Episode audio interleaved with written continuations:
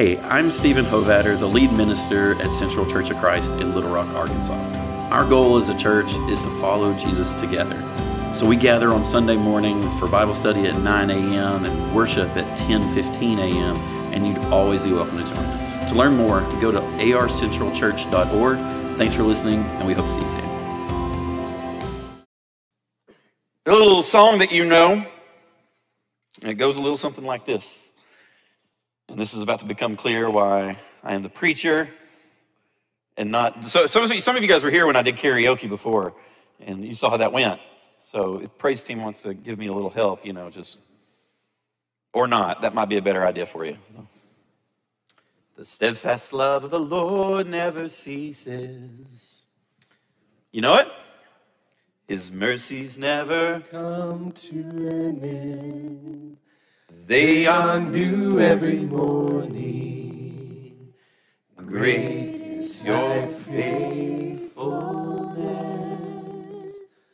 The Lord is my portion, says my soul. Therefore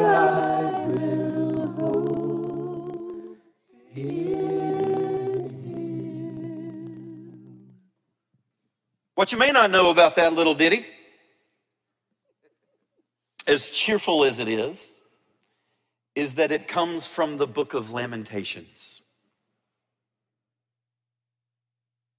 And the first part of the chapter goes like this I am one who has seen affliction under the rod of God's wrath didn't make it into the song, obviously.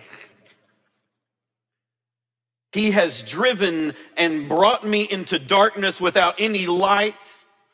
Against me alone, he turns his hand again and again all day long. He has made my flesh and my skin waste away.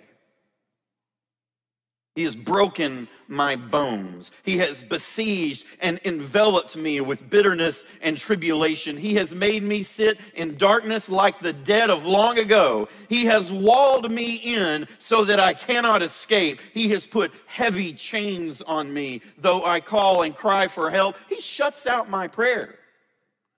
He has blocked my ways with hewn stones. He has made my paths crooked. He is a bear lying in wait for me, a lion in hiding, a teenager that doesn't want to get up in the. Oh, no, no, no, I'm sorry. I got caught up there.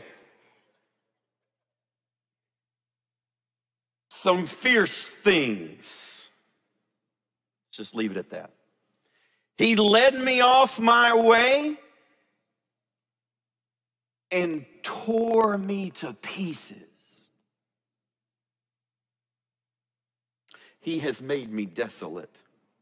He bent his bow and set me as a mark for his arrows.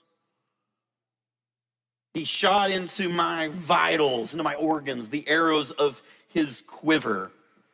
I have become the laughing stock of all my people, the object of their taunt songs all day long. He has filled me with bitterness. He has sated me with wormwood. He has made my teeth grind on gravel.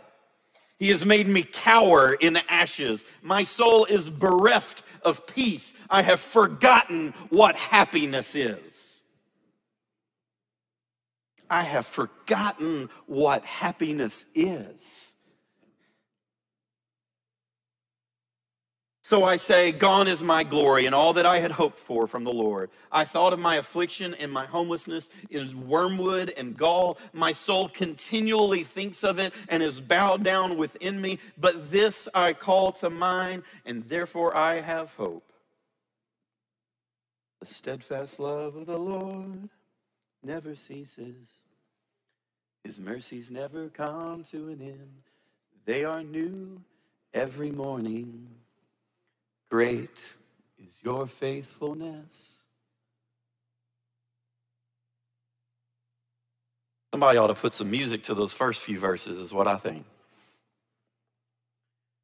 We have been working through the story and mission of God, the mission and the story of God, and looking at different moments that are significant turning points in how Scripture tells about what God is at work doing in the world. There are lots of ways of doing this. There are people that can tell you that story in three chapters that it began with creation, and then there was sin and the fall, and then there is redemption. But I think that leaves a couple of things out. There are people that'll tell it in three, five, seven stories. You can pick whatever number you want. But part of the reason I do it in 10 is because I think it's important that we have a little bit of room to talk about the exile. We cannot understate how significant the moment of the exile is in the story of Scripture. Now, we've already gone through creation and then the corruption of the world through sin, the God's covenant that he makes with Abraham and his descendants after that. We thought about the Exodus moment where God reveals himself to be a deliverer and when he establishes the people as a new kind of community in the kingdom chapter. But after that, we have to make room to talk about the exile. The facts of this moment are pretty easily discovered historically. Israel and Judah, these twin uh, parts of the kingdom, were left in the uh, the 8th uh, century BC, about 800 years before Jesus, about 700 years before Jesus, these great empires began rising in their corner of the world. And at first, in the 700s, though, there came to be what was known as the Assyrian Empire. And the Assyrian Empire um, just dominated that region of the world. In 722, they completely demolished the northern kingdom's capital of Samaria and basically wiped the northern kingdom off of the face of the earth forever. By 701, about 21 years later, they had completely surrounded Jerusalem. So much so that in the annals of the Assyrian kings, the uh, king at that time, the emperor of, of that land, uh, a guy named Sennacherib, boasts and he says, I trapped, I trapped up Hezekiah in the city of Jerusalem like a bird, and I besieged that city. Like he was like a bird in a cage. Now, what they don't tell you in the annals of the Assyrian kings is that after that happened, he went home with his tail between his legs because he couldn't actually take over the city that he besieged. But that's a story for another day. But they had him by the throat. The prophet Isaiah talks about it as though floodwaters were rising and Israel just barely could keep its nose above water. They survived that very, very barely. Judah did. The northern kingdom of Israel did not survive. Judah survived it. However, by the time that the Assyrian kingdom fell, the Assyrian empire fell in 609 BC, okay? Uh, they were already struggling um, mightily with trying to figure out what their place in this new world was going to be. Judah finally uh, realized in 605, just a few, you guys are taking notes, right? You can Wikipedia it later, it's fine. Um, they finally realized in 605 that when the new king, uh, the new uh, big bully on the block, the Babylonians, came to power. The Babylonians had demolished the Assyrians in 609, but they got a new king themselves in 605, and his name was Nebuchadnezzar. And when Nebuchadnezzar came to power, he demanded that this kingdom of Judah would bow the knee to him. They refused to do that. They kind of played games with him a little bit. And he began in a series of invasions from 605 all the way until about 20 years later in 586.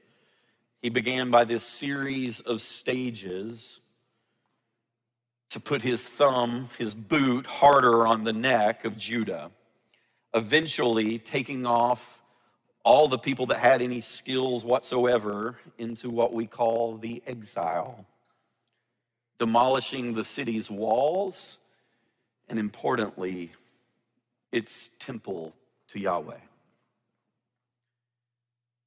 And that's what Jeremiah is writing out of in Lamentations chapter 3. He's looking around at his city, which is now lying in ruins, right? He's thinking about the experience of everything that he holds dear being wiped to the ground. It was a catastrophic trauma. And so much of what we call the Bible is dedicated to the people of God trying to think through what in the world that meant. And if you've ever had a traumatic incident in your life, if you've ever had a catastrophe that you didn't expect, you know what it means to sit down after the smoke's cleared and think through how am I supposed to think about what just happened to me? Anybody ever had a moment like that? I won't make you tell it. Sometimes moments are so catastrophic and their impacts are so traumatic that they affect not just the immediate people in that moment, but they can even be, those traumatic effects can carry on through generations. And that's the sort of event that the exile was for Judah. It was a trauma, the echoes of which, which would, would continue through the generations as they tried to think through what it meant to be the people of a God who could let such a thing happen. And it wasn't easy. There were a lot of different explanations in the air at the time. The prophet Jeremiah, we've been reading his work in Lamentations. But if we look through the other book that bears his name, the book of Jeremiah, we find that he is often kind of in battle. He's a prophet, he's speaking a word from God, but he's not the only one in town. There are other prophets who are basically getting into arguments with him about what God is doing in this time. And they are teaching, they are teaching a theology that says, as long as God is on our side, nothing bad can happen to us. As long as we live in this place where God's temple is, as long as we're close to the temple, nothing can bad can ever happen to us. And Jeremiah is looking at his watch and going, oh, it's coming. And you think that this whole thing is going to blow over in a moment. But God has told me that you've got at least 70 years of suffering under the Babylonian overlords. And he said, and we can argue about that or you can just wait and see. And that's why we have a book in our Bible called Jeremiah, but we don't have a book in our Bible called Shemaiah. Because Jeremiah's word bore true. The exile was a moment in which Judah had to rethink what it meant to be God's people. Now, there had been many voices trying to help them rethink that already, long before uh, the Babylonians demolished the temple in, in 587, 586. Before that happened, there had been voices like the voice of Isaiah, who was telling the people, you'd better put away any hint of an idol. Because trying to worship God and somebody else is only going to bring disaster to you. Or voices like Jeremiah or some of the other prophets who had told the people, hey, as long as Judah is a society in which the powerful become more powerful and use their power against the people on the underside of society. And as long as we're a society where only the rich can take care of their needs and everybody else is just left to beg and suffer, as long as we're a people of injustice, we are on a track of destruction. So there were people who were already trying to help Judah rethink its faith and make sure that they would put away idolatry and make sure that they would put away injustice.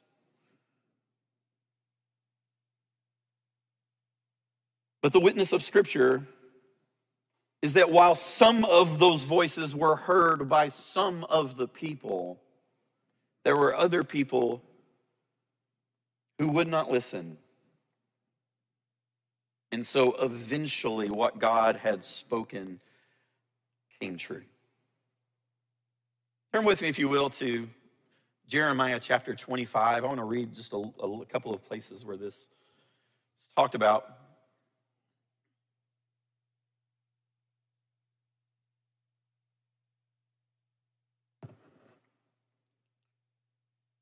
We're going to get a date in this text in the beginning of Jeremiah 25. And I just want to look at these texts because they're, they're texts that we don't think about a lot because it's not our trauma, it wasn't our catastrophe, okay? But these texts were so critical in the way that Judah thought about their God. We get a date here. Uh, it's the first year of King Nebuchadnezzar, okay, so it's 605 BC. And over the next 20 years is when all this kind of suffering is going to begin to unfold. The word of the Lord that came to Jeremiah concerning all the people of Judah in the fourth year of King Jehoiakim, the son of Josiah of Judah, that was the first year of King Nebuchadnezzar of Babylon, which the prophet Jeremiah spoke to all the people of Judah and all the inhabitants of Jerusalem. For 23 years, from the 13th year of King Josiah, the son of Amon of Judah, to this day, the word of the Lord has come to me, and I have spoken persistently to you, but you have not listened. And though the Lord persistently sent you all his servants, the prophets, you have neither listened nor inclined your ears to hear when they said, Turn now, every one of you, from your evil way and wicked doings, that you will remain upon the land that the Lord has given to you and your ancestors of old and from of old and forever. Do not go after other gods to serve and to worship them, and do not provoke me to anger with the work of your hands, and then I'll do no, you no harm. And yet you did not listen to me, says the Lord. And so you have provoked me to anger with the work of your hands to your own harm. And therefore, the Lord of the hosts says this Because you have not obeyed my words, I'm going to send for all the tribes of the north, says the Lord, even for King Nebuchadnezzar of Babylon, my servant. I mean, how, how do you think that sounded to Judah? To hear a prophet say, King Nebuchadnezzar, my servant. King Nebuchadnezzar, my servant, and I will bring them against this land and its inhabitants and against all these nations around, and I will utterly destroy them and make them an object of horror and of hissing and an everlasting disgrace. And I'll banish from them the sound of mirth and the sound of gladness, the voice of the bridegroom, the voice of the sound of the millstones and the light of the lamp. This whole land shall become a ruin and a waste, and these nations shall serve the king of Babylon for 70 years. And then after 70 years are completed, I will punish the king of Babylon and that nation, the land of the Chaldeans, for their iniquity, says the Lord, making the land an everlasting waste. And I will bring upon the land, that land all the words that I have uttered against it, everything written in the book which Jeremiah prophesied against all the nations. So he says, Babylon's going to get to do this work for 70 years. They're going to bring about suffering, but after that 70 years, they're going to suffer themselves. Okay, so Babylon is not innocent. They are not the heroes in the story, but they too will have a time to suffer. Jeremiah essentially is going to retell that prophecy in chapter 29, okay? In a text that many of us maybe, you know, we, we hear every once in a while, right? Every once in a while we hear this verse 29, Jeremiah 29, 11, for surely I know the plans I have for you, says the Lord, plans for your welfare and not for harm, to give you a future with hope. You guys have heard this verse, right? It's a great coffee cup verse.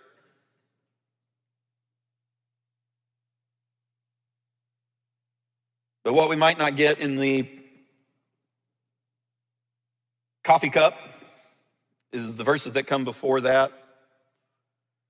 In verse 4, thus says the Lord of hosts, the God of Israel, to all the exiles whom I have sent into exile from Jerusalem to Babylon build houses and live in them, plant gardens and eat what they produce. Take wives and have sons and daughters. Take wives for your sons and give your daughters in marriage, that you may bear sons and daughters. Multiply there and do not decrease, Seek the welfare of the city where I have sent you into exile and pray to the Lord on its behalf, for in its welfare you will find your welfare, in its peace you will find your peace.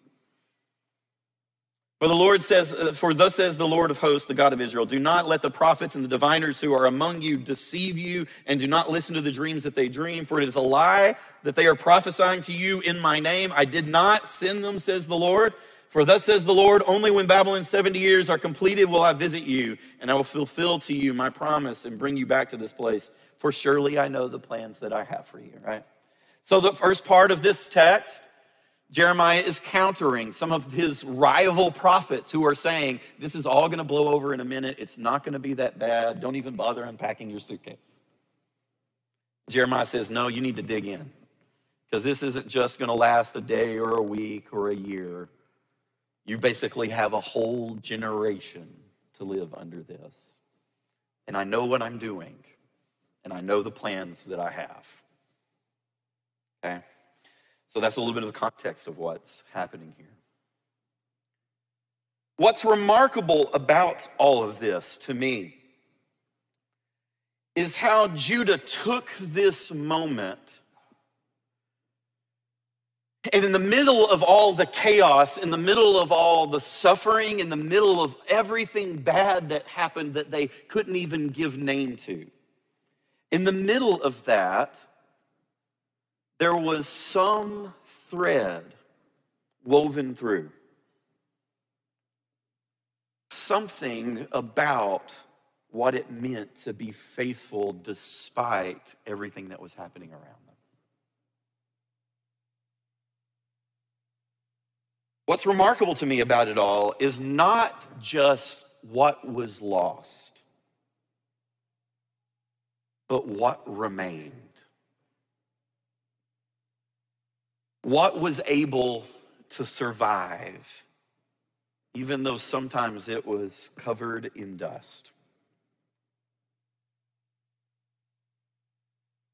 And there was something powerful that survived this disaster. There was a word about a God that would still be present even if they had been shipped off to Babylon.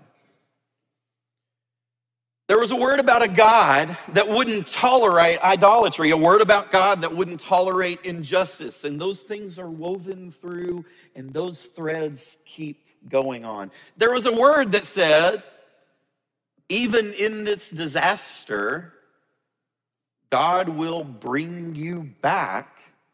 It's going to be 70 years from now, but God will bring you back.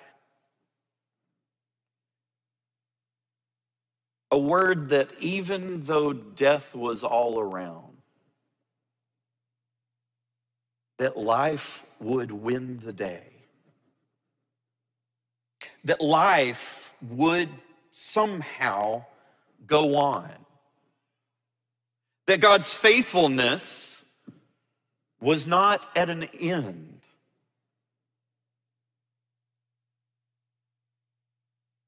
Which brings us right back to the beginning, right? What's remarkable is that Jeremiah can both say, on one hand, in the book, third chapter of Lamentations, he can both say, I have forgotten what happiness looks like. And then also say, how can he do it? Also say, the steadfast love of the Lord never ceases.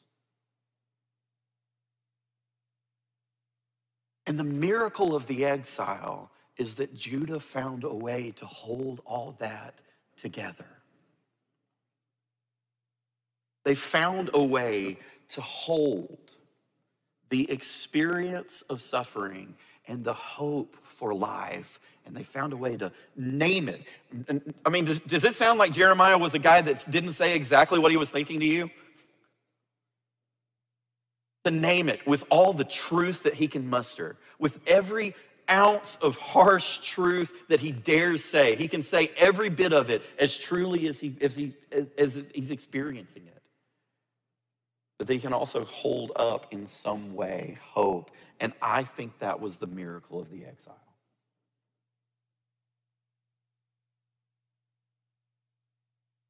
I was at a conference a year ago, and I was listening to this guy that had been remarkably um, successful as a, as a as a ch- evangelist, as a church planner. He was working, you know, s- starting like small groups of um, mission, little small churches, and doing evangelistic work in in China. And it was one of these. It was one of these guys that was like, you know, he's like, "How many people have you guys, you know, reached for the gospel?" And he's like, "Oh, I don't know, seven or seven or eight million. You know, it's one of these ridiculous kind of things. You're like, that, can't be true. I don't know. the guy said, "Okay, here's here's what blew my mind." He said, What we do, we just kind of have a fast. There's a lot of discipleship work left to be done, okay? But when we reach people, when we convert them, okay, we want to make sure that we teach them just four or five things. Now, if I want, I want to, I want you to think for a second about what would make your list. If you're going to teach a new disciple of Jesus just a handful of things, what would be on your list? So here, here, here's what was on his list to teach them to pray. We're going to teach them to read scripture with a heart to try to obey it. We're going to teach them to share their faith with other people. And then this is the fourth one. The fourth one blew my mind. He said the fourth thing that we have to teach them is we have to teach them to be ready to endure suffering. I got to tell you, I don't know if that would be number four on my list. But I think there is a great truth in that. Because the question for us that I think the exile poses is do we have a faith that is rooted enough that it will remain resilient in the face of hardship.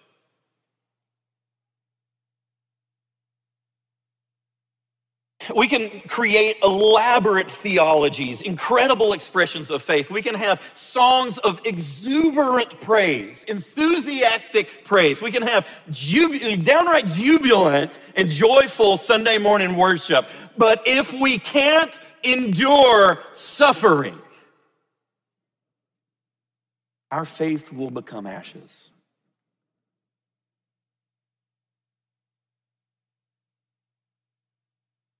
It is critical to us that we learn to dig our roots deep into the ground, to let them be nourished by a faith that can still hang on even when things are hard. And we do a disservice when we forget that that's part of the faith, right? That's why I think it's important when we think about what it means to be the people of God, we think about the story of God and the mission of God. It is malpractice for us to tell the story of God's people without paying attention to the exile. Because the, the moral, the root, the theme of the exile is this things will not go like you think they will all the time. They won't go like you think they should. Hard times will come. And yet, the steadfast love of the Lord never ceases. And it will, God will remain faithful even when things are falling apart.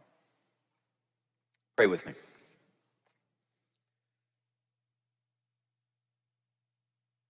Oh God,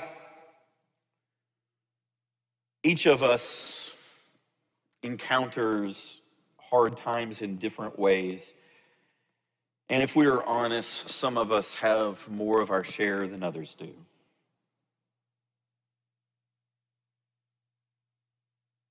So, God, would you teach us to be empathetic and kind to each other and supportive and loving so that we can help each other get through the dark days? And God, would you deepen our faith so that the roots will be deep enough and strong enough to remain even when hard winds blow around us? God, we pray that we would have a hearty, resilient faith that is ready to give praise to you even while we honestly and truthfully name the destructive stuff that we experience in the world or that we see other people ex- expressing. And God, we cry out with the ancients who went before us and with those who suffer in the world today, all across the world, and with those even in our community of faith who are experiencing unspeakably hard times, we cry out, How long, O Lord? Would you be a deliverer again and give rescue where you hear voices crying out in pain? May your people who experience the darkness be a light nonetheless. In the name of Jesus, we pray. Amen. Let's sing together.